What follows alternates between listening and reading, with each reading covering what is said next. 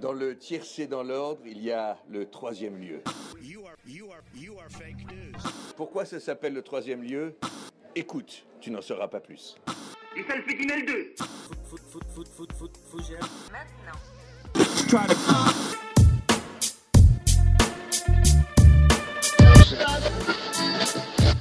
Ils ont bravé une pandémie mondiale, traversé l'orage du confinement, résisté à la fermeture du studio et parfois même péri dans les émissions à distance.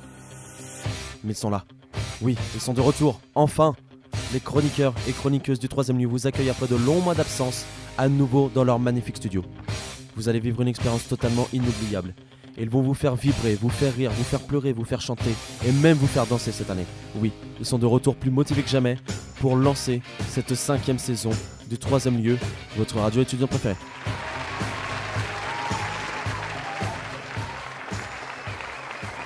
Bonjour à toutes et à tous. Euh, ça faisait longtemps que j'avais pas prononcé ces mots et ça fait du bien. On se devait de faire une intro digne de ce nom un petit peu épique parce que oui, on est enfin de retour au studio, notre beau studio qui nous manquait de temps lorsqu'on enregistrait à distance et pour en plus s'il vous plaît lancer la cinquième saison du troisième lieu. Oui, ça y est, votre radio étudiante préférée est de retour. Je ne cesse de le répéter. Euh, mais avant de lancer cette première émission, et parce que le troisième lieu ne serait pas le troisième lieu sans une intro bien trop longue, on aimerait remercier certaines personnes. Comment ne pas commencer par Emmanuel, sans qui bah, tout simplement la radio ne serait rien. L'homme de la situation quand, et il faut dire que ça arrive souvent, le président dictateur de cet assaut, moi-même, est un petit peu perdu. Remercions par conséquent la maison des étudiants de bronze, sans qui nous n'aurions tout simplement pas de studio dans lequel enregistrer nos belles voix douces et suaves, sans qui on enregistrerait dehors dans le froid, tel de petits chroniqueurs errants. Merci à Lyon 2 ainsi qu'au Crous. Et un grand merci à tous nos chroniqueurs, chroniqueuses, les anciens, merci à tous les nouveaux pour votre contenu, vos chroniques à venir. Vous faites vivre le podcasting, notre émission, qui sort, je le rappelle, tous les lundis soirs à 18h sur Spotify, iTunes, Deezer et 3ème-lieu.fr. Petite promo perso, ça mange pas de pain.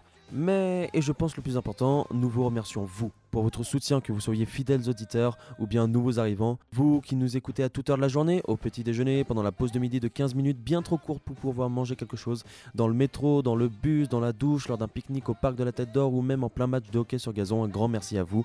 Vous qui nous écoutez depuis peut-être maintenant plusieurs années, depuis maintenant peut-être plusieurs secondes seulement parce que c'est votre première émission. Écoutez, j'espère que vous appréciez et j'espère que vous allez apprécier. En tout cas, moi, tout de suite, je vous laisse avec le sommaire de cette première émission de la cinquième saison du troisième lieu. Et au sommaire du premier épisode de la saison 5, Jules, oui, le dictateur déchu, ouvre cette saison pour nous parler de Kenny West bien évidemment et de son dernier album Donda. Théo, pour sa première chronique, lui, nous parlera de l'équipe de France et de la Coupe du Monde qui approche. Capucine débute l'année en nous parlant de Michel Fourniret. Cédric, oui, Cédric, le seul, l'unique, n'est toujours pas parti et revient donc avec une chronique le flixitarien hein, sur les programmes insolites et what the fuck. Dylan également, petit nouveau, commencera l'année avec Lasvel et une fois n'est pas coutume, un film pour le premier débat de l'année avec Dune de Denis Villeneuve. Très content d'annoncer à nouveau le sommaire après quelques mois d'absence et tout de suite, je vous laisse avec Jules pour la première chronique de l'année. Dans le tiercé dans l'ordre, il y a le troisième lieu. Forever and Can you hear me? Yeah. forever and forever, forever. Gloria, glory, glory, glory, glory, glory, glory, glory. It feels good to be home. And to all of you, I thank you so much for your support, for your support of me for so many years, and more importantly, for the work you continue to do. Chers amis, chers auditeurs d'L3L, quel plaisir de vous retrouver. Il y a à peu près deux ans, je démarrais le podcast du troisième lieu en vous parlant de Jesus is King, 9 album studio solo de Kanye West. Dans cette chronique, il était question de la religion dans la carrière du plus grand artiste de tous les temps. Artiste jugé le plus grand artiste de tous les temps par un jury de professionnels composé par moi-même. Deux ans plus tard, Kanye West a sorti son dixième album très attendu, Donda, du nom de sa mère. Il était donc normal pour moi de faire la suite de cette chronique, et cette fois-ci, il sera question de la promotion de cet album. Tout d'abord, pour remettre un petit peu dans le contexte, l'album devait sortir durant l'été 2020. Quand en juin 2020, Kanye West sort le single Wash Us in the Blood avec Travis Scott, on parle d'un album qui s'appellerait God's Country, pour rester dans la vibe religieuse lancée avec la période Jesus is King. Le 18 juillet, Ye annonce que l'album portera le nom de sa défunte mère, Donda, et que l'album lui rendra hommage. L'album doit sortir le 24 juillet, tous les fans de Kanye sont chauds bouillants, et bien évidemment, le 24 juillet, bah y a rien, c'est comme ça. Kanye annonce ensuite une nouvelle tracklist avec une nouvelle pochette, mais finalement, toujours rien. Et après, on n'a plus tout de nouvelles. Pourquoi? Bah parce que Kanye en fait a décidé de mettre en œuvre ce qu'il annonçait depuis plusieurs années, une candidature à l'élection présidentielle de 2020. Vous connaissez la suite. Kanye West n'est pas élu président, et après, plus rien, on ne parle plus d'album. Plus rien jusqu'au mois de juillet 2021, où les rumeurs viennent annoncer une sortie d'album de Kanye West. Les fans habitués de Kanye ne s'attendent à pas grand chose, on est souvent déçus avec Kanye, et une fois qu'on a quelque chose, on est, on est content. Et là, une publicité de Beats by Dre annonce une listening party, c'est-à-dire une première écoute de l'album, le 22 juillet dans le Mercedes-Benz Stadium d'Atlanta, la ville natale de Kanye. Une listening party exclusivement en live sur Apple Music. 3,3 millions de personnes suivent cette première écoute dans un stade rempli, un record pour Apple Music. Plus de 3 millions de personnes suivent un Kanye West en orange, tout seul au milieu de la scène, qui s'ambiance en écoutant un album qui, très honnêtement, ne semble pas terminé. Annoncé pour le lendemain, l'album ne sort pas. Le 31 juillet, une nouvelle listening party est annoncée pour le 6 août, dans le même stade, mais avec une scénographie plus développée. Kanye arrive en noir, toujours son masque sur la tête, en gilet pare-balles et avec son matelas sur scène. Oui, parce qu'en fait, en gros, du 22 juillet au 6 août, il est resté dans le stade pour finir l'album. Il louait 100 000 dollars la pièce chaque jour. Voilà, c'est un délire. Kanye, accompagné d'une chorale, finit en lévitation vers le ciel, appelé par le Seigneur pour conclure cette soirée magnifique.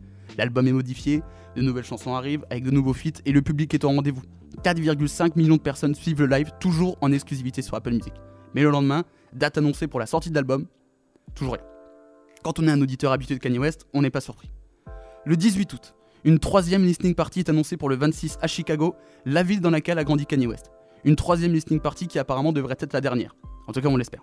La scénographie est encore plus grandiloquente? Pour faire simple, en gros, Kanye a créé une réplique de sa maison de jeunesse à Chicago avec une croix par-dessus. Maison à laquelle il met feu en fin d'événement avant de recréer son mariage avec Kim Kardashian. C'est quand même assez étonnant de recréer un mariage avec une personne avec laquelle on est en pleine procédure de divorce. A noter que lors de l'arrivée de Kim Kardashian en robe blanche de mariée, c'est le seul moment où Kanye enlève son masque. Cette fois-ci, c'est plus de 5 millions de personnes qui suivent cette troisième et dernière listing party. Encore une fois, en exclusivité sur Apple Music. Pourtant, le vendredi, toujours rien. Samedi non plus. Et enfin, dimanche à 14h heure française, l'album sort enfin. On a donc eu de la chance, hein. 3 listening parties s'améliorant à chaque fois, permettant de voir les modifications de l'album. Quand on est fan de Kanye, on prend forcément du plaisir, même si l'album ne sort pas la date annoncée. Mais tout n'est pas parfait et ne se passe pas comme prévu. Après, c'est normal, c'est Kanye West. Évidemment, déjà, quand on a un an de retard, annoncer trois dates différentes non respectées pour la sortie de l'album, ça passe moyen. Surtout quand de listening party en listening party, l'album évolue trop au goût des fans de l'artiste. Lors de la première, on était ravis d'entendre Jay-Z, l'un des proches de Kanye avec lesquels il n'avait pas collaboré depuis plus de 5 ans, en raison des différends entre les deux. Tout le monde était hypé pour le retour du duo Watch the Throne. Sauf que lors de la dernière listening party, Jay-Z a été remplacé par Marilyn Manson et DaBaby. Les deux artistes qu'on n'imagine pas forcément dans la même pièce étaient tous deux présents lors de la dernière listening party à Chicago, avec Kanye et présent sur le morceau Jail. Une polémique secret. Pas parce que Marilyn Manson et DaBaby remplacent Jay-Z, ça au pire à la limite, euh, pas de soucis. Mais c'est à cause de ce qu'ils représentent. DaBaby, pour ceux qui ne connaissent pas, c'est un rappeur américain qui réussit bien ces dernières années et qui cet été a tenu des propos offensants à l'égard de la communauté homosexuelle lors d'un festival. Propos qui ont évidemment choqué et qui ont amené certains festivals et artistes à boycotter l'artiste. Quant à Marilyn Manson, bon, bah, Marilyn Manson, hein, le chanteur de heavy metal qui a été accusé d'agression sexuelle et de viol par quelques-unes de ses anciennes compagnes. Effectivement, ces deux personnes font bien évidemment polémique et on se questionne pour la raison de leur présence aux côtés de Kanye. De nombreux médias se plaignent de voir ces deux personnes au comportement très toxique sur la scène du Soldier Field de Chicago. Mais une raison non officieuse apparaît. Kanye est toujours dans son esprit ultra religieux. Son objectif, comme on l'entend à travers certains morceaux d'album, se rapprocher de Dieu et s'extirper de ses démons. On est plus ou moins sur le même thème que Jesus is King. N'hésitez pas à écouter la chronique de 2019, hein, un petit coup de promo pour le troisième lieu, ça mange pas de pain. Et en gros, pour lui ramener deux personnes qui ont péché, qui ont eu des comportements inappropriés, c'est prouver que dans la maison de Dieu, on pardonne tout le monde. On est sur de la raison quand même vite fait, vite fait acceptable. Et quand je dis raison officieuse, c'est tout simplement parce que Kanye West, principal acteur de l'événement, ne s'est jamais exprimé publiquement. Les deux premières listening parties ont été annoncées par des pubs de Beats et Apple. Lui, il a publié que quelques photos sur Instagram, supprimées au fur et à mesure de l'été et de l'avancée de l'album. Pour la soirée de Chicago, par contre, il est le premier à l'annoncer à travers un post Instagram. Mais jamais Kanye West n'a pris la parole publiquement pour annoncer quelque chose. Ce sont toujours des proches, son manager, des journalistes qui collaborent avec lui, euh, un artiste Casey qui est présent sur l'album, son label ou sa probable ex-future femme, on est perdu, Kim Kardashian, qui ont pris la parole publiquement sur les réseaux. La seule fois où Kanye s'est exprimé, c'est lors d'un échange avec son manager pour revenir sur le fait que DaBaby euh, et les différents conflits avec son manager ne permettaient pas la sortie de l'album. Et une seconde fois, quelques heures après la sortie de l'album le 29 août, pour déclarer qu'Universal avait sorti l'album sans son accord. Donc là, on commence à se dire, putain, il va retirer l'album des plateformes. Et finalement, il l'a pas fait. Au final, après plus d'un an de rendez-vous ratés, l'album est enfin sorti après un été mouvementé marqué par trois listening parties qui ont chacune battu le record de visionnage de live sur Apple Music, un été de polémique avec des dates non respectées et des invités créant la controverse, et une absence de prise de parole du principal intéressé. Si on s'intéresse maintenant à l'album, il est apprécié. Moyennement ou plus ou moins par les critiques, mais le public est présent. L'album fait le meilleur démarrage sur une journée en 2021 sur les plateformes, avant la sortie de l'album de Drake, qui de toute façon, dans tous les cas, bat tous les records, c'est Drake, hein, c'est comme ça. L'album est numéro 1 dans 152 pays sur Apple Music la première semaine, un record dans l'histoire de la plateforme. Mais surtout, l'album est numéro 1 lors de sa première semaine dans le top Billboard 100, permettant à Kanye West d'être artiste avec le plus d'albums numéro 1 dans ce classement au 21 e siècle. Si vous voulez mon avis perso de, de grand fan de Kanye West, cet album est une merveille. C'est dans le top 3 de l'artiste de mon cœur, 1h49 minutes des morceaux de gospel, du rap plus traditionnel, de la drill, des productions de grande qualité, des feats exceptionnels et un album encore une fois très intime qui aura marqué les fans de Kanye West par le roll-out fou que nous avons vécu durant l'été. Merci Kanye pour cet été qui n'aura pas été de tout repos, mais qui nous aura permis de vivre une véritable expérience avant de pouvoir profiter de ce merveilleux album. Et comme le dit Kanye, et c'est un message que j'ai envie de vous donner après ces deux années compliquées avec le Covid, we gonna be okay.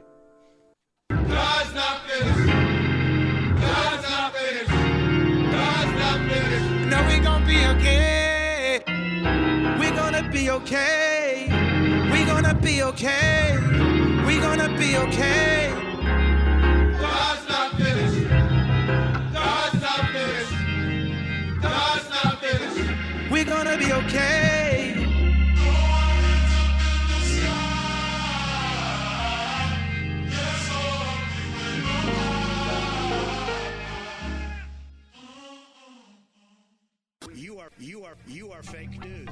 Bonjour, je m'appelle Théo.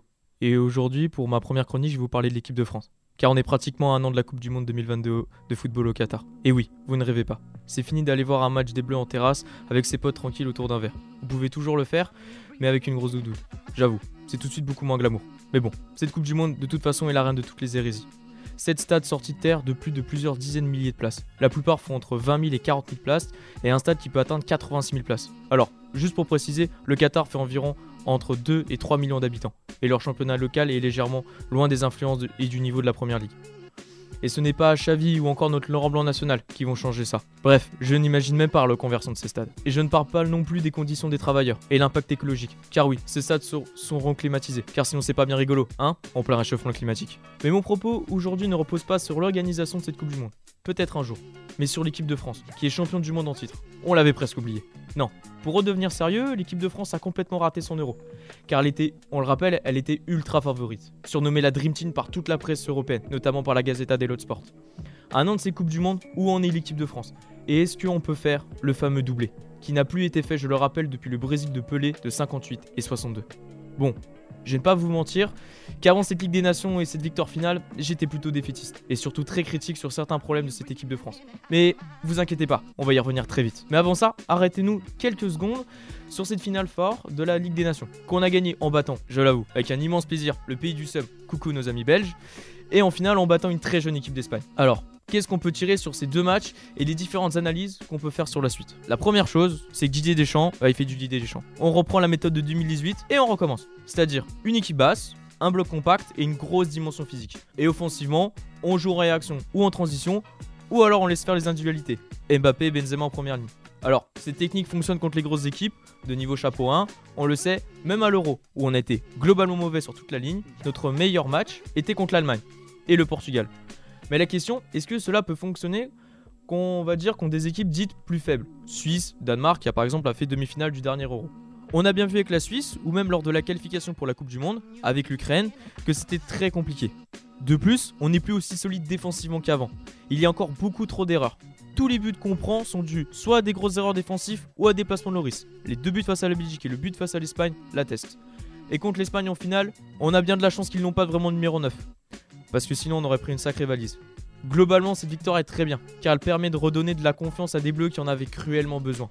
De plus, elle permet à la France d'être le premier pays à gagner tous les tournois officiels, mais globalement, elle est loin d'enlever tous les doutes. La seconde chose qu'on peut tirer, c'est la compo tactique, qui depuis la Coupe du Monde 2018 est un bordel son nom. On joue en 4-5-1 ou en 4-4-2, losange ou non, ou avec une défense à 3, dans le fameux 3-5-2. Et c'est cette dernière qui devrait être utilisée par la suite. Après, pour les joueurs, le trio offensif devrait pas bouger, surtout vu le niveau de forme qu'a Benzema et Mbappé. La question devrait plus se poser pour Griezmann, qui d'ailleurs pour la finale a joué limite plus 6 que 10, et qu'il est loin d'être étincelant avec l'Atlético de Madrid. Après, vu son statut, il devrait être titulaire. Pour le milieu, si on forme physiquement, on devrait avoir un duo Pogba-Kanté. La question devrait plus se poser sur les 5 derrière. Je pense que les frères Hernandez devraient être titulaires sur le flanc gauche de la défense. Après, pour Varane, devrait être titulaire également, à cause de son statut, même si son niveau laisse à désirer. Pour les deux derniers, c'est un peu plus compliqué, car entre les anciens qui sont loin d'être performants, Pavard, Kimpembe, l'anglais notamment, et les nouveaux qui ont du mal à éclore ou à confirmer, Koundé, Upamecano ou encore Mukele que les supporters des Bleus rêveraient de voir dans cette équipe de France, cela est loin d'être évident et par conséquent peu rassurant. Pour la dernière chose qu'on peut relever sur cette équipe de France, c'est l'ambiance de groupe. En effet, on a pu voir via les différents documentaires sur la Coupe du Monde 2018 qu'il y avait une magnifique ambiance, une bonne d'amis quoi. On a pu voir que la logique n'était pas du tout la même à l'Euro 2020. Entre les déclarations de Giroud qui, qui râlait que les ballons lui n'arrivent pas, ou Mbappé qui voulait tirer les pénalties et les coups francs, ou encore l'altercation entre Pogba et Rabiot lors du match de la Suisse, ont montré que l'ambiance n'était pas du tout la même. Alors, on a voulu nous montrer via des vidéos diffusées, où on peut voir des discours fédérateurs à la mi-temps de France-Belgique notamment. Qui, derrière, a un message qui veut dire Oh, regardez, c'est tout comme en 2018. Alors que, non. Deux choses montrent cela. D'abord, l'altercation entre Pogba et Pavard. Et le fait qu'on avait l'impression, encore une fois, dans les moments chauds, que Didier Deschamps n'avait pas la main mise complète sur son groupe. Cela va être un enjeu fondateur de l'équipe de France pour la suite, car les statuts des nouveaux arrivants changent de plus en plus. Mbappé et Benzema notamment. Et d'autres qui ont tendance à régresser, et donc devenir moins légitimes. Varane et Griezmann. L'approche des égaux, des éventuelles interviews vont être hyper importants en vue de cette Coupe du Monde, car on a pu voir que l'avant Euro 2020 fut une catastrophe. Pour conclure, la victoire finale est possible, mais difficile. Je n'ai même pas parlé de la fameuse stat qui, depuis 98, tous les champions du monde, hormis le Brésil de 2002, tombent au premier tour de la Coupe du Monde suivante. Je n'ai pas non plus parlé des éventuels concurrents où on assistera sûrement à la dernière de Messi Ronaldo. Et oui, vous avez bien entendu. Ça va nous faire tout drôle. Mais par conséquent, on peut espérer que l'Argentine et le Portugal fassent une grosse compétition pour la dernière de ces deux monstres. De plus, des nations comme le Brésil, l'Espagne ou encore l'Italie championne d'Europe en titre vont être des adversaires très coriaces. Sans oublier nos amis anglais et allemands qui sont jamais morts. Bref, vous l'aurez compris. Cette victoire finale est loin d'être facile. Mais au fond, est-ce que la victoire ne serait pas encore plus belle? On peut croire en cette équipe qui est bourrée de talent. Et quand ils ont décidé de jouer, ils ont montré qu'ils pouvaient être magnifiques et surtout magiques. On peut croire en cette équipe et en notre cher Didier Deschamps pour nous faire passer un hiver 2022 d'anthologie et d'entrer cette équipe encore plus dans la légende. Bref, allez les Bleus. Écoute, tu n'en sauras pas plus. Le 10 mai dernier, Michel Fourniret, également surnommé l'ogre des Ardennes, s'éteignait et emmenait avec lui dans sa tombe de nombreux secrets. Pourtant, ce pédophile et tueur en série condamné deux fois à perpétuité reste quand même méconnu d'une partie de la population. Petit retour sur le plus abouti des tueurs en série. Dans les années 80, Michel Fourniret est artisan, marié et avec trois enfants à sa charge, mais possède déjà d'atroces pulsions. On lui prête entre 30 et 50 agressions sexuelles. On s'écoute le témoignage de l'une de ses nombreuses victimes qui raconte notamment un de ses échanges avec Fourniret. Donc il parle de lui, il m'explique que- qu'il a plus confiance en personne, que quand il s'est marié, il était vierge, qu'il s'est rendu compte que sa femme, elle, ne l'était plus, et que du coup, il avait été incroyablement déçu, et que depuis, il était à la recherche de la virginité, du mythe de la virginité. C'est vraiment les mots exacts qu'il a employés, hein, le mythe de la virginité.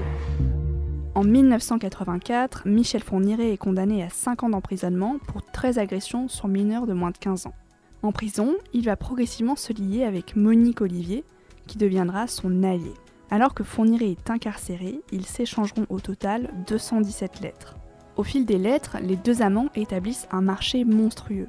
Monique Olivier demande à Michel Fourniret de venger son ex-conjoint et de l'aider à récupérer ses enfants. En échange, Fourniret lui demande des cadeaux et on comprendra par la suite que ces cadeaux, eh bien, ce sont des femmes vierges. En 1987, il est libéré et le couple aménage ensemble. Leur première victime est Isabelle Laville, 17 ans. Monique Olivier Amadou la jeune fille et Fourniret la viole puis la tue. Monique Olivier avouera que pour ne pas être l'une des victimes, elle deviendra sa complice. En parallèle, Fourniret ne respectera pas son contrat puisqu'il ne tuera pas l'ex-mari de Monique Olivier. Ce premier meurtre est donc la base de leur alliance criminelle dans laquelle Monique Olivier lui donnera le droit de tuer. Ce n'est pas vraiment un tueur qui est aidé par une femme soumise malgré les affirmations de Monique, mais plutôt un couple d'assassins. En trois ans, cinq jeunes femmes sont tuées. Dans les années 90, le couple s'installe dans les Ardennes. Fourniret devient de plus en plus tyrannique et l'alliance meurtrière commence à se fissurer. Fourniret recommence les assassinats après une période blanche de 10 ans, mais seul cette fois-ci. En 2003, c'est le début de l'affaire concernant la disparition d'Estelle Mouzin, fillette de 9 ans dont vous avez déjà sûrement entendu parler. En 2020, 17 ans après les faits, Fourniret avouera finalement son meurtre. En 2003, une de ses victimes arrive à s'échapper du camion de Fourniret et se rend immédiatement à la police qui l'arrête. Le lien entre deux précédents meurtres est rapidement fait par les enquêteurs, Mais Fourniret pourtant nie avoir tué ses victimes. Après une pression importante exercée par les policiers, Monique Olivier dénonce son mari. Alors que le nombre des victimes de Fourniret était déjà très important, la police scientifique a retrouvé récemment plus d'une trentaine d'ADN différents sur le matelas de Fourniret qui sont en cours de rapprochement avec 21 affaires de disparition non résolues. Pourtant, malgré la mort de Michel Fourniret et donc la disparition avec lui de ses nombreux secrets, il reste quand même un espoir pour les familles des victimes de connaître la vérité puisque Monique Olivier, elle, est encore en vie. Michel Fourniret meurt donc le 10 mai dernier à l'âge de 79 ans et souffrait de problèmes respiratoires mais aussi de la maladie d'Alzheimer. Une enquête a été ouverte pour rechercher les causes de sa mort qui reste quand même relativement floue. Pourquoi ça s'appelle le troisième lieu? Attention. Oh, oh là là. Qu'est-ce que je fais là? Oh. Attends, hier, le mal de tête, c'est trop arrosé. Qu'est-ce qu'on a fait? Je me, je me rappelle pas. Euh, bon, du coup, euh, cette semaine au sommaire, je sais pas ce qu'il y a, mais ça risque d'être étrange. hein. Parce qu'on sait plus quoi consommer sur les plateformes du net. C'est Flickstar. Plus, plutôt que je me souvienne, j'étais encore dans un état de jeu au Monopoly. Le vrai, hein. Le vrai jeu, hein. Pas, pas l'émission américaine Grandeur Nature. Euh, parce que, ah ouais, je te jure, ça existe. J'ai vu ça l'autre jour sur YouTube. Ça doit s'appeler euh, Monopoly Millionaire Club. Il y a cinq candidats. Et ils ont gagné à la loterie. Et donc, ils se retrouvent à Vegas et ça démesure à jouer, à arrêter un train, euh, allumer des ampoules et parcourir le plateau géant. Euh, bon, c'est un peu les jeux du juste prix, mais euh, juste en chance. Les gens sont autant survoltés. Et en finale, ils doivent faire un tour complet du plateau en 5 lancers pour gagner 1 million de dollars.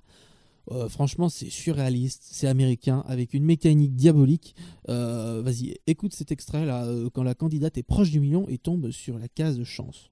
One, two, three, four, five, six, seven, eight. Okay.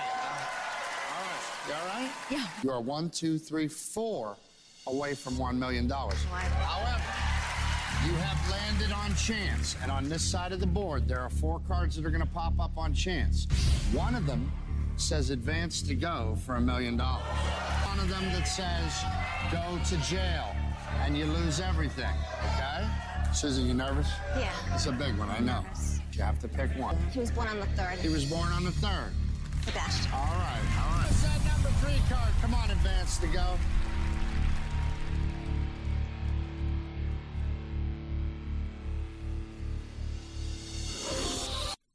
Et pour savoir si elle a gagné, c'est dans l'épisode 7 de Monopoly Millionaires Club sur YouTube. Bon, attends, euh, euh, revenons-en à la soirée. Après la partie de... Oh, le petit singe, qu'est-ce que... Qu'est-ce que tu fais là dans le studio? Tu, te balances, dis donc, tu, touches jamais le sol. Ah, mais oui, c'est vrai. Après, après, on a joué à Floris Lava. Bon, un jeu passé de mode après le mois de juillet 2017, hein, qui a rejoint le cimetière des modes qui sont partis aussi vite qu'arrivés, comme Pokémon Go et le Harlem Shake. Pourtant, on y rejoué avec les potes et en voyant euh, Netflix, ils avaient sorti une série de 10 émissions où euh, trois équipes de candidats tentent d'accéder ensemble plus rapidement d'un bout à l'autre de la pièce sans tomber dans la lave. Bon, c'est du moins ce que l'animateur en voix off euh, tente désespérément de nous faire croire, mais bon, c'est pas si mal fait avec l'eau euh, l'eau chaude rouge qui explose de temps en temps. C'est une sorte de, de Ninja Warrior avec encore moins d'intérêt, sachant que déjà l'émission de TF1 n'a pour moi pas beaucoup d'intérêt, avec un seul et unique terrain de jeu durant les 30 minutes de l'émission. Ça marche pas, faut qu'on essaie autrement. Talia, tu veux pas te sacrifier? Faut que je fasse de la muscu. Tu voudrais pas sauter pour la faire tomber, Talia? Je rêve pas. Bryce vient bien de demander à sa sœur jumelle de se sacrifier. Je vais tomber. Je tombe. Désolée.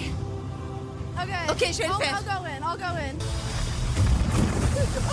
Non, Talia Talia Talia Oh non. Quelle bravoure. Euh, je vous conseille pas ça après une bonne cuite, ça fait mal aux oreilles.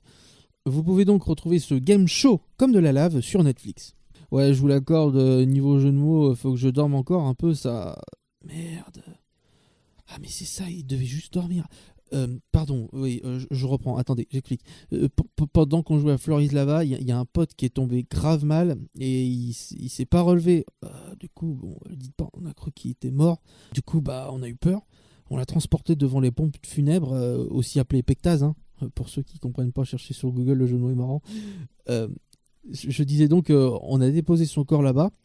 Et euh, ça fait qu'on a parlé de la série Six Feet Under, évidemment, mais aussi sur Netflix, de Une famille de croque-morts, une série documentaire la Pawn Star, avec une famille néo-zélandaise qui organise les enterrements tout en réglant ses affaires familiales et professionnelles entre les enterrements. Jusqu'ici, irréprochable.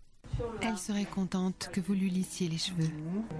Quand je prends du recul et que je la regarde dans son cercueil, une fois tout fini, je suis content du résultat. Maintenant qu'elle est installée dans son cercueil, tous ses amis et toute sa vanneau peuvent venir la voir et lui rendre un dernier hommage. Je peux même pas vous expliquer le problème. Ça fait à peine une semaine qu'on l'a, peut-être deux, allez. C'est un fourgon, oui. Le fourgon chauffe. Ma femme m'avait dit de ne pas l'acheter. Oh, je sens que ça va faire des histoires. Je sens que ma femme va en faire tout un plat. Je te l'avais dit. Ce sont justement les mots qui me viennent à l'esprit chaque fois qu'il fait ça. Bon, euh, je sais pas vous, mais moi, après ça, euh, j'attends juste une version de 4 mariages et d'une lune de miel avec bah, 4 veuves qui critiquent chacune l'enterrement du mari de l'autre. Euh, bon, c'est marrant, mais bon, je m'égare. Mais qu'est-ce que c'est que ce téléphone qui sonne? C'est qui? Ah merde, c'est le mien, pardon. Ouais, allô? Ouais, salut Nico. Ouais, ouais, justement, j'étais en train de me refaire le cours de la soirée là. Euh, Dis-moi, là, une fois qu'on on a déposé Thomas devant le funérarium, ouais, il y a Jules, il est venu avec un, singe du parc de, la Tête d'Or et. Ah, oh là, oui, je vous ai proposé qu'on refasse une épreuve de la bataille des fleurs sur Netflix. Faire un costume pour le singe avec des fleurs. Bon, c'est n'importe quoi cette émission, c'est un peu Top Chef ou le meilleur pâtissier avec des fleurs. Il y a plusieurs de haut qui doivent faire des réalisations artistiques avec des fleurs. Euh, Attends, vas-y, tiens, on écoute. On veut faire quelque chose de différent. On a pensé à l'ADN. Chanel et Raymond vont utiliser cette forme en hélice pour symboliser leurs origines, avec plus de 6 mètres de tissu piqué de plus de 700 fleurs d'Afrique, des Caraïbes et d'Europe. Beaucoup de candidats ne sont pas fleuristes. Alors cette épreuve est un sacré défi pour eux. Le risque, c'est de tomber dans le déguisement et la caricature. Alors que ce qu'on veut, c'est de l'élégance. J'adore ce col avec toutes ces herbes. Et j'adore ce drapé. Votre création est très belle et je vais avoir du mal à retenir mes larmes. Mais je veux que tu crois en toi comme ton père croit en toi. je crois qu'ils étaient aussi déchirés que nous. hein. bon, allez, je te laisse, j'ai une chronique à finir, faut que je m'occupe du tigre là à côté. Ah Ah putain, il y a un tigre, bordel Comment c'est possible? Attendez, euh, on, on- allé faire un mini-golf au, au parc de la Quête d'Or. Euh, en- encore une fois de plus inspiré par une émission américaine que, j'ai trouvée sur YouTube, Olé Mollet. Et C'est une compétition de mini-golf. Euh, bon, là encore, c'est absurde d'imaginer ça, mais, mais, mais on peut le prendre soit très sérieusement, soit complètement à la rigolade, avec une finale où les candidats font, font de la tyrolienne avec leur club, et, des commentateurs qui, qui sont un peu trop à fond. Golfers have to putt your way up the side of the volcano and try to hit it down through the lava rocks to the pole position. And it makes the turn into the lava rocks. This way, this way. And it looks like it's hanging off to that side and doesn't have a chance at the pole position, so it's in the rough. Let's see where this ball comes out. It's a big ask. Can he latch onto the pole and avoid the one stroke penalty of going into the water? Okay. Oh, good night. That was the best I ever saw. He did a 360. That might have been a 720. Oh. There was no chance. He's lucky that he even made Olé Mollet, The Mini Golf Game Show est à voir sur YouTube. Voilà, bon, je, pense que, bah, je vais arrêter ma chronique ici. Euh, si juste quelqu'un pouvait venir au local libérer le lion du parc de la Tête d'Or qui a pu sortir quand on allait chercher une balle perdue euh, dans son enclos, ça serait sympa. Euh, leçon de ce très mauvais trip, voir ou s'enfuir, pas le temps de choisir, soyez flexitarien Les Salpétinelles 2 L'Asvel a entendu ses supporters rugir, et ça fait du bien. Ce vendredi 1er octobre, l'Astrobal ouvre ses portes à ses nombreux supporters pour la première fois depuis plus d'un an. L'équipe s'impose 88 à 76 contre le Zalgiris Kaunas en Euroleague pour son premier match officiel à la maison. Quelle énergie que de vibrer au rythme de la foule qui encourage son équipe. La seule présentation des joueurs vous donne des frissons et les tribunes basses sont pleines à craquer. Les fans des deux équipes sont prêtes à donner de la voix. Je ne pensais d'ailleurs pas apercevoir autant de pros tout droit venus de Lituanie. J'avais oublié que c'était ça, l'Euroleague, et c'est exactement ce que l'on aime.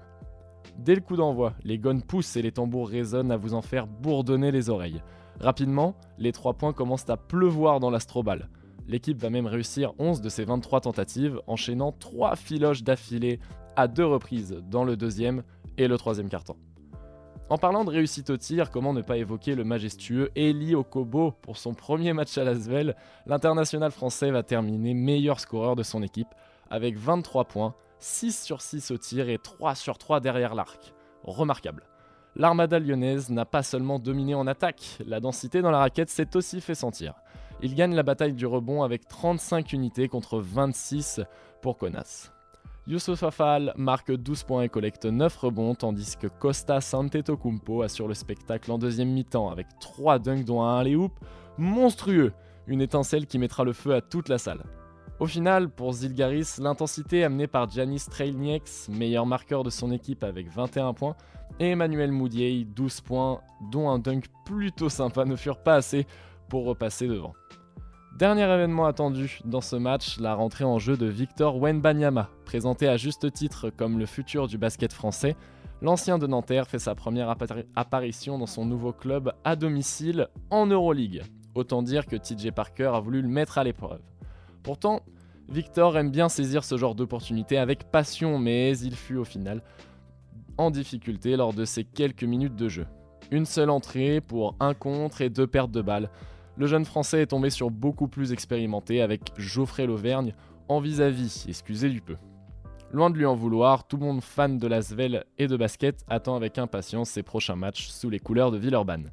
Son potentiel ne fait pas de doute et son coach semble avoir à cœur de le développer. C'est une très bonne chose pour l'avenir de Monsieur Wenbanyama. Au final, l'Asvel ne fut mené que pendant une toute petite possession au début du match, preuve de l'efficacité offensive de cet effectif. Mais au-delà de la démonstration technique et sportive, quel véritable plaisir ce fut de pouvoir entendre les fans des deux côtés jouer à qui criera le plus fort, sentir un dunk écraser l'arceau, salut Costa Santetokounmpo, faisant rugir la salle du parquet au plafond. Il paraît même que les applaudissements se sont fait entendre dans tout Villeurbanne. En bref, tout le monde est ressorti gagnant de cette soirée. Fans comme joueurs, nous sommes ravis de la réouverture des salles et il me tarde déjà de retourner voir cette splendide équipe jouer. Allez Lasvel Bonsoir à tous, ça y est, on se retrouve euh, pour le premier débat de cette émission de la, de la cinquième saison du troisième lieu. Euh, je suis avec que des nouveaux aujourd'hui. Bonjour. Coucou. Bonjour. nous sommes les nouveaux. Oui, nous sommes nouveaux. Oui, présentez-vous alors vos prénoms. Je suis avec Aurore. Aurore. Théa. Théa et... Et moi, Thomas. Et Thomas.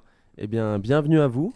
Euh, alors, pour le premier débat, euh, on a fait ça, je crois, depuis 2019. Le premier débat de l'année, ça va être un débat sur un film, et pas n'importe quel film. Euh, ça va être sur, un, sur le film qui fait énormément parler de lui en ce moment. Clairement, le film de l'année, voire de la décennie pour certains. il s'agit bien évidemment de Dune, vous l'aurez compris, parce que je pense que même ceux qui l'ont pas vu en ont entendu parler. Dune réalisé par Denis Villeneuve est sorti le 15 septembre 2021, vendredi ça faisait un mois. Euh, a été le film le plus attendu de l'année dès qu'il a été annoncé, et encore plus euh, quand sa bande-annonce est sortie. Et maintenant qu'il est sorti, euh, c'est le film à ne pas manquer, bousculant même James Bond Mourir peut attendre, sorti un mois plus tard, et le dernier opus de, avec Daniel Craig, même si James Bond, voilà, évidemment, premier au box-office français après seulement une semaine, on n'enlève pas la, la, popularité de 07. De 007, pardon.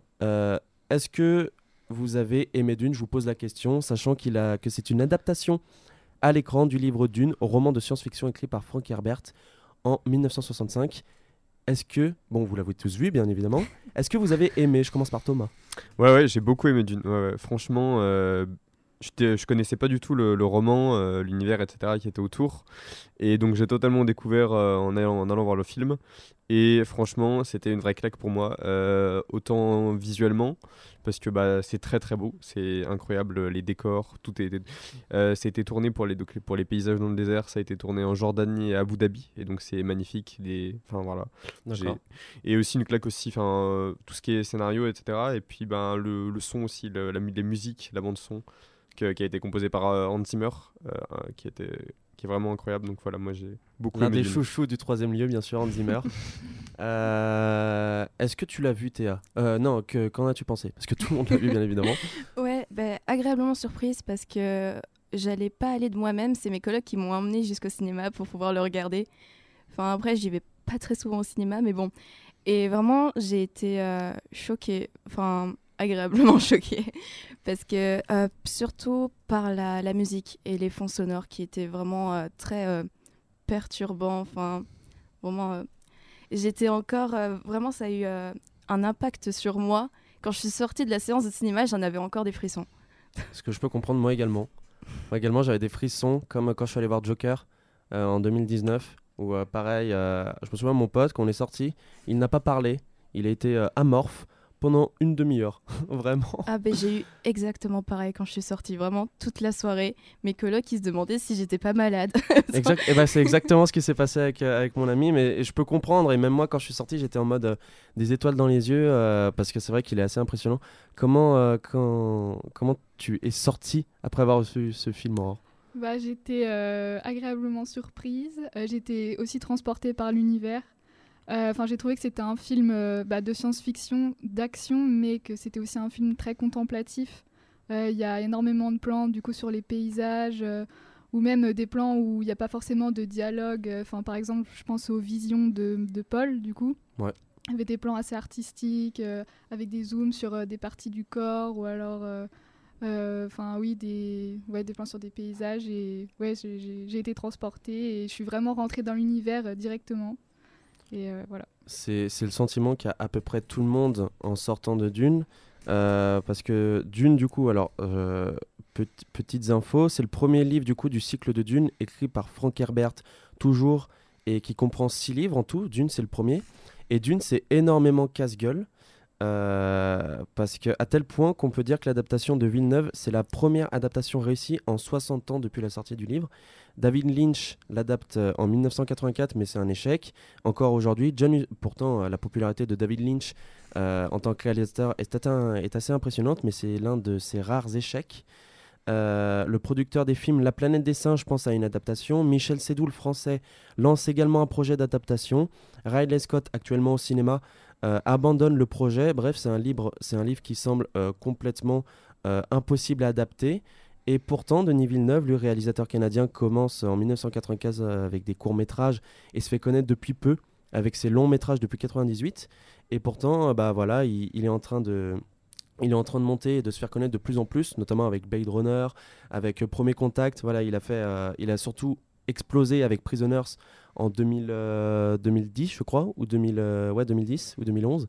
Il a énormément explosé d'un point de vue euh, Hollywood et international. Et c'est vrai que de plus en plus, ça devient euh, l'un des réalisateurs euh, que tout le monde veut, en fait. Tout comme Timothée Chalamet, de plus en plus petit, petit franco-américain qui était en train de tourner dans les Woody Allen, qui n'était pas très connu. Et là, il, il, tourne trois films en même temps. Il va encore sortir dans un film Netflix à côté de DiCaprio en fin d'année. Euh, donc il fait, un petit peu tout. Euh, il va incarner Willy Wonka dans euh, la jeunesse de Willy Wonka dans un, dans un prochain film. Enfin bref, énormément, énormément voilà, surpris par le film. Il faut, il faut savoir qu'il y a 165 millions de budget, ce qui est assez énorme. C'est très rare les films avec autant de budget. Là, on est sur un budget, voilà. les, les seuls films qui ont autant de budget, c'est tout ce qui est Avengers, les Marvel, etc., avec 300 millions. Là, c'est vrai qu'il y a énormément de budget. Euh, du coup, je vais parler de la, de la bande sonore qui a été, euh, euh, bah, composée par Hans Zimmer. Euh, Hans Zimmer qui n'a pas composé la bande sonore de Tenet, film de Christopher Nolan. Il a composé Interstellar, Inception, etc. Mais il n'a pas bossé justement sur Tenet. Laissé la place à Ludwig Göransson justement pour faire la bande sonore de Dune. Et bah, je dirais que c'est une réussite. Je sais pas ce que vous en pensez. Tu as dit que tu, c'est toi, Théâtre, qui a dit que tu ça, étais euh, oui. fasciné par les effets sonores, etc. Euh, ouais, en fait, la musique est très captivante. Elle, vous- elle vous prend vraiment euh, ben, au corps, en fait. C'est vraiment, on sent les frissons les- par rapport aux effets sonores, etc. On, on les ressent jusqu'au fond de nous-mêmes. Et c'est vraiment euh, super intéressant euh, d'écouter euh, ce genre de son. Enfin, ça rajoute vraiment un plus, une immersion en plus dans le film. Je, je suis d'accord, c'est vrai que surtout quand les vaisseaux spatiaux arrivent sur Terre, etc., il y a une musique assez impressionnante. Et on n'est pas sur la musique de science-fiction avec des tambours, avec ça. On est sur la subtilité de Hans Zimmer, euh, qui, est, qui est juste magnifique. Hein. Euh, Hans Zimmer qui est un peu partout aussi, il est encore dans, dans Mourir peut attendre. Le dernier James Bond, il fait un petit peu tout lui aussi. J'avoue que. euh, Qu'est-ce que t'en as pensé, Thomas, de la bande sonore euh? Bah moi je l'ai beaucoup aimé aussi. euh, Enfin voilà, Hans Zimmer qui, moi pour moi c'est un de mes compositeurs préférés au cinéma.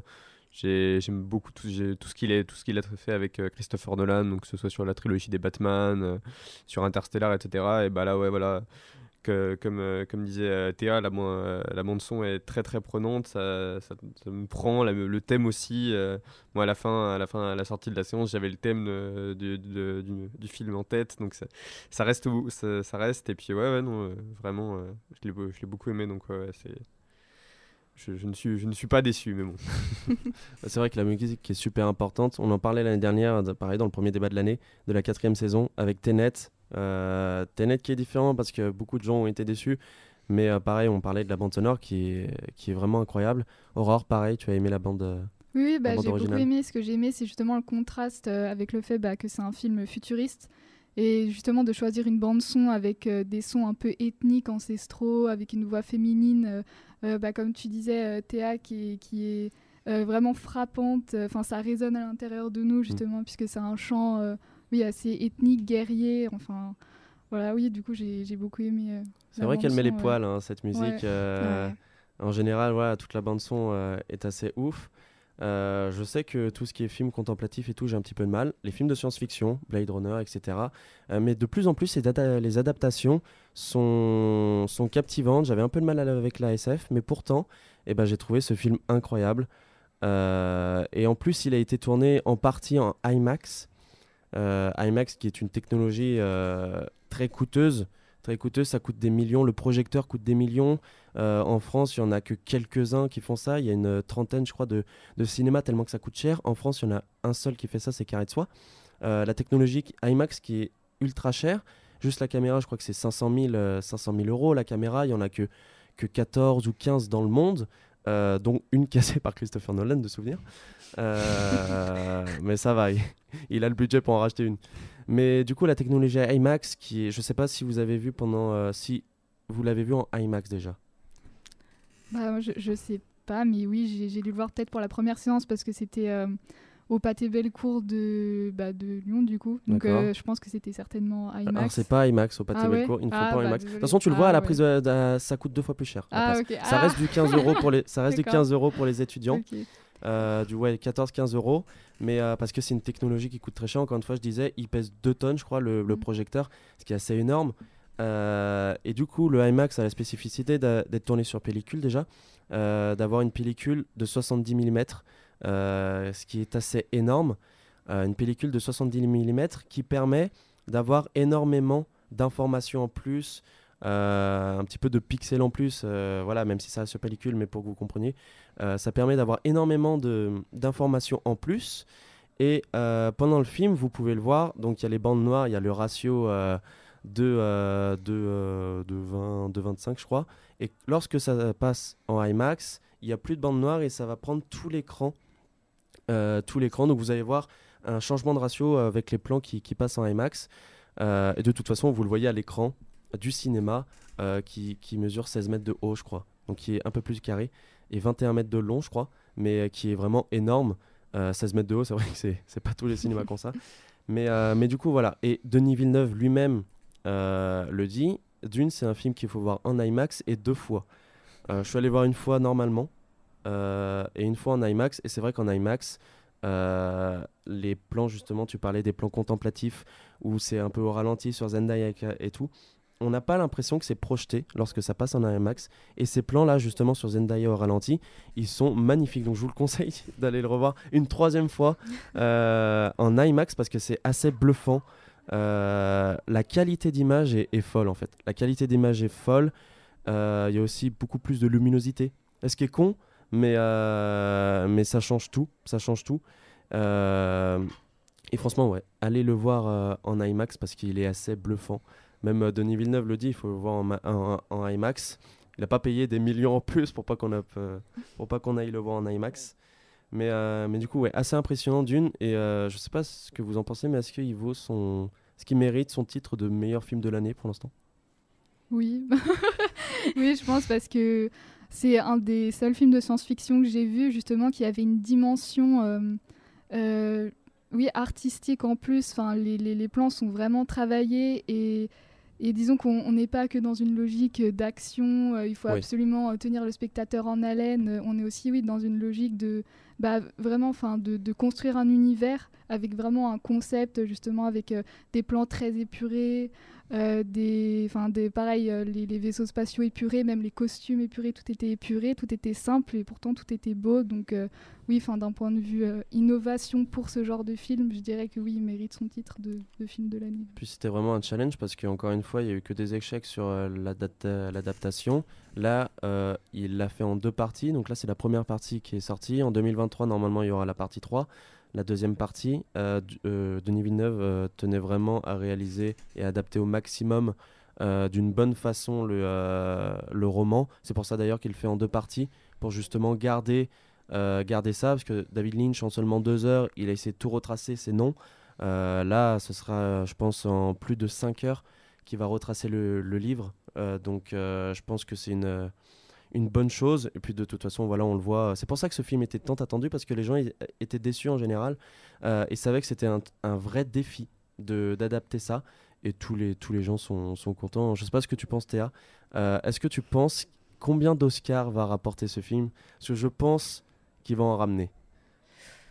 Euh, c'est une question assez euh, difficile, enfin. Mais je dirais qu'ils vont en ramener beaucoup parce que vraiment, c'est à la hauteur. C'est, il mériterait en tout cas. Il mériterait. Je sais pas ce que t'en penses. Je sais, je pense pas qu'il dépasse, euh, qu'il dépasse Titanic, euh, Le Seigneur des Anneaux avec 11, euh, 11 Oscars, ceux qui ont le record. Mais, euh, mais quelques-uns quand même.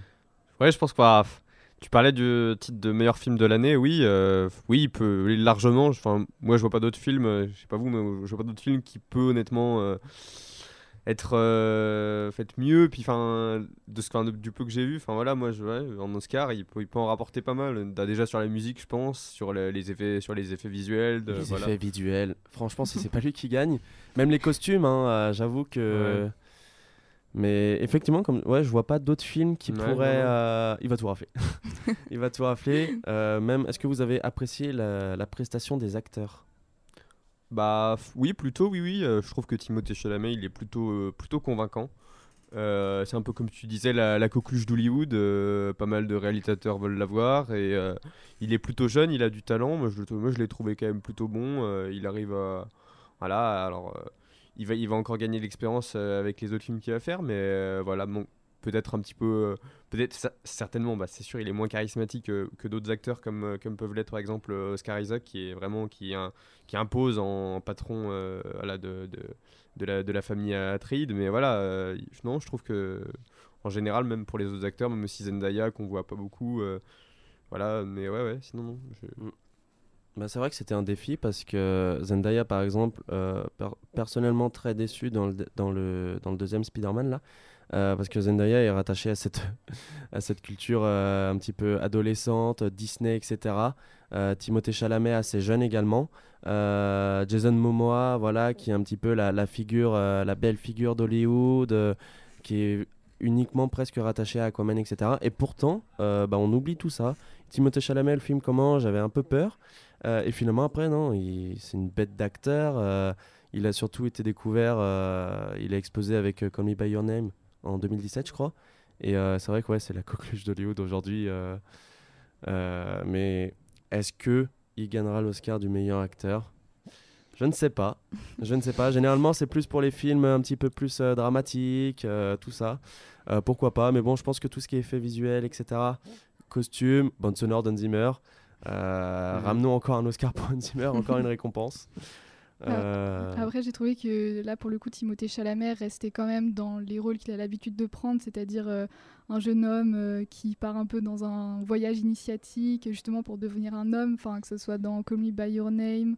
Il avait fait un autre film aussi où il était euh, je crois, donc euh, le, le, le fils euh, donc d'un père, mais lui-même se droguait. Enfin, je, je sais plus exactement le nom du film. Je mais, vois euh, pas le film. Ouais, enfin bon, oui, je assez. oui, je sais plus s'il y a le, le mot sonne enfin, dans le titre, mais bon, bref, c'est pas grave.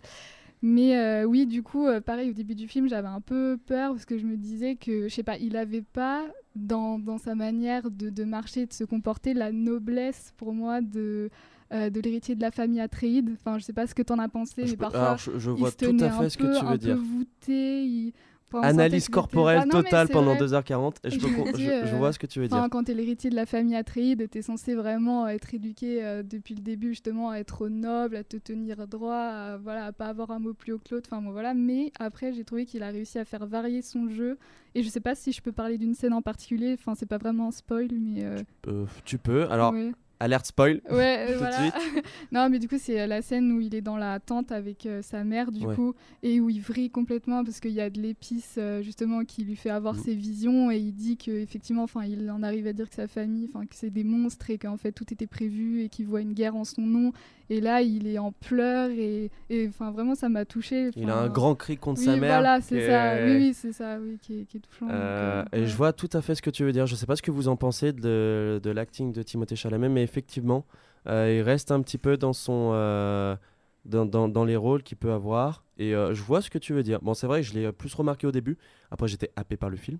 Mais euh, non, non, mais je vois, je vois ce que tu veux dire à côté de de euh, de- d'acteurs comme Rebecca Ferguson ou ou Jason Momoa ou Oscar Isaac Oscar. Oscar Iscar. C'est ça, c'est ça, Oscar Isaac. Oscar. Forcément, voilà, ça reste un jeune homme de, de 24 ans, je crois, qui, bon, voilà, qui, euh, qui peut-être ne porte pas assez la noblesse, euh, comme tu le dis, de la famille Atreides. Euh, mais, euh, mais ça reste quand même une belle prestation. Peut-être pour conclure, est-ce que vous avez une dernière chose à dire sur ce film? Bah tout simplement allez le voir, allez le voir, allez le voir. Il, il est très très grand public, très accessible, euh, voilà. Ouais. C'est ouais, c'est sa force en fait, parce que par rapport à d'autres films de science-fiction, euh, pour euh, pour ne pas citer euh, Star Wars, euh, bah voilà c'est quand même faut faut connaître un petit peu si on regarde un petit peu. Donc voilà, je trouve que c'est ce qui fait voilà sa force. Voilà, c'est l'une des particularités pardon, de la science-fiction. C'est vrai que c'est un petit peu, il y a beaucoup de noms, des noms compliqués, des noms fantaisistes, etc. Donc tout retenir, c'est pour ça qu'ils préconisent de le voir deux fois, et en plus en IMAX. Mais après, il y a une petite explication, si vous voulez, au début, voilà, pour ceux qui n'ont pas lu le livre, qui est la plupart, le cas de la plupart des gens. Donc euh, vous ne serez pas perdu, mais, euh, mais allez le voir deux fois. Moi, la deuxième fois, j'ai compris beaucoup plus de choses, surtout que je suis arrivé 15 minutes en retard au premier, donc euh, enfin, voilà. Euh, mais vous allez, voilà, vous allez pas être perdu, et même si vous comprenez rien, c'est beau. pour résumer, euh, un dernier mot peut-être sur ce film. euh, Euh, bah, pour dire euh, à quel point il était bien, euh, je vous conseille jamais d'aller au cinéma avec moi parce que je parle énormément. Je fais beaucoup de blagues sur le film. Ah ouais? Je, je Tu es com- l'une de ces personnes qu'on a envie de voir sortir. Voilà, euh, jetez-moi des pierres si vous voulez, mais je suis ce genre de personne. Et pour dire que durant ce film-là, j'ai moins parlé que la moyenne. J'ai été très happée par le film, donc. Ce qui veut tout veut- dire. Ce qui veut tout dire, bien sûr. Ce qui veut tout dire. Aurore, peut-être un dernier Oui, mot. bah, du coup, j'y suis allée avec euh, ma maman, euh, qui est pas fan justement de films de science-fiction. Enfin, elle préfère les, les, les genres beaucoup plus ancrés dans la réalité. Et elle a dit que bah, le film l'avait beaucoup euh, intriguée et que ça l'avait pas laissée indifférente. Et elle a vraiment apprécié la séance. Donc, Mm. euh, oui, c'est une preuve que euh, c'est accessible à tous et que, enfin, oui, on, on est tous sensibles euh, à la réalisation de ce film. Quoi. Voilà. Je suis d'accord. Et puis le mot qui résume tout, c'est claque. Comme beaucoup de personnes le, le disent, c'est claque visuelle, claque, claque cinématographique, tout simplement. hein. Euh, bah, merci beaucoup pour ce débat, c'était super intéressant. Je pense qu'on a tous kiffé le film, donc c'était plaisant de faire ce débat.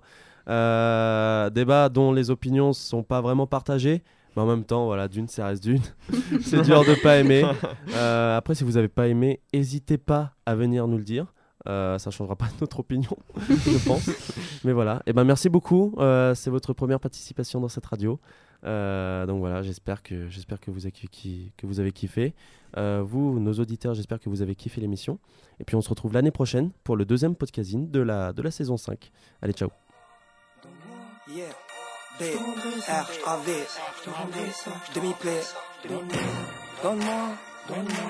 Donne-moi, je te rendrai ça, je te rendrai ça, je te rendrai ça. Donnez-moi des mots, donnez-moi le mic, qu'on puisse sortir de l'anonymat. Transformation, oui, de l'animal, depuis que l'humain se porte mal.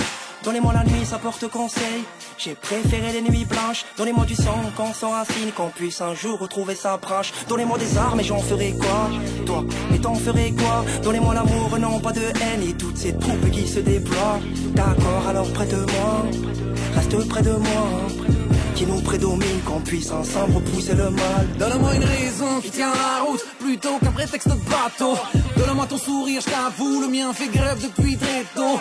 Donne-moi le sentiment d'être libre sans avoir besoin de m'isoler. Dommage que les cons ceux qui n'ont jamais envie de prendre congé. Donne-moi du temps, je t'en rendrai autant. Donne-moi une chance où je la prends. Donne-moi ton cœur, tu n'as pas peur qu'il pleure à force de m'attendre. Donne-moi ta main, ma belle, ma, ma belle, ma, ma belle. Y'a que sur mon lit de mort qu'on pourra dire que la vie est belle et bien mortelle. Une grosse envie, oui, de s'évader, s'évader, s'évader. Toujours garder les pieds sur terre et ne jamais trop se laisser tenter. Une grosse envie, oui, de s'évader. S'évader, toujours garder les pieds sur terre et ne jamais trop se laisser tenter. Une grosse envie, oui, de s'évader, s'évader, s'évader. Toujours garder les pieds sur terre et ne jamais trop se laisser tenter. Une grosse envie de s'évader, s'évader. Toujours garder les pieds sur terre, garder les pieds sur terre. Donne-moi, je te rendrai ça, je te rendrai ça, je te rendrai ça, je te rendrai ça. Donne-moi, donne-moi, donne-moi, donne-moi, Donne-moi la force et je dominerai la peur de la chute inévitable. Donne-moi les rires que la vie nous a privés au final. Laisse-moi croire que l'espoir n'a jamais totalement quitté nos lieux. Donne-moi l'amour qui rend aveugle plutôt que la haine qui crève les yeux. Donne-moi, donne-moi, donne-moi, donne-moi envie d'aller de l'avant. Je remplacerai les causes qui nous divisent par celles qui nous ressemblent. C'est les petits dons de soi qui bâtissent les plus grandes destinées. On soit puissant donnant, je vous laisserai tout avant de me tirer. Dites-moi lesquelles, où sont les solutions et s'en sortir tant qu'on y est. La vie est un examen, mais peu de personnes à recopier. Je rêve de changer les mentalités.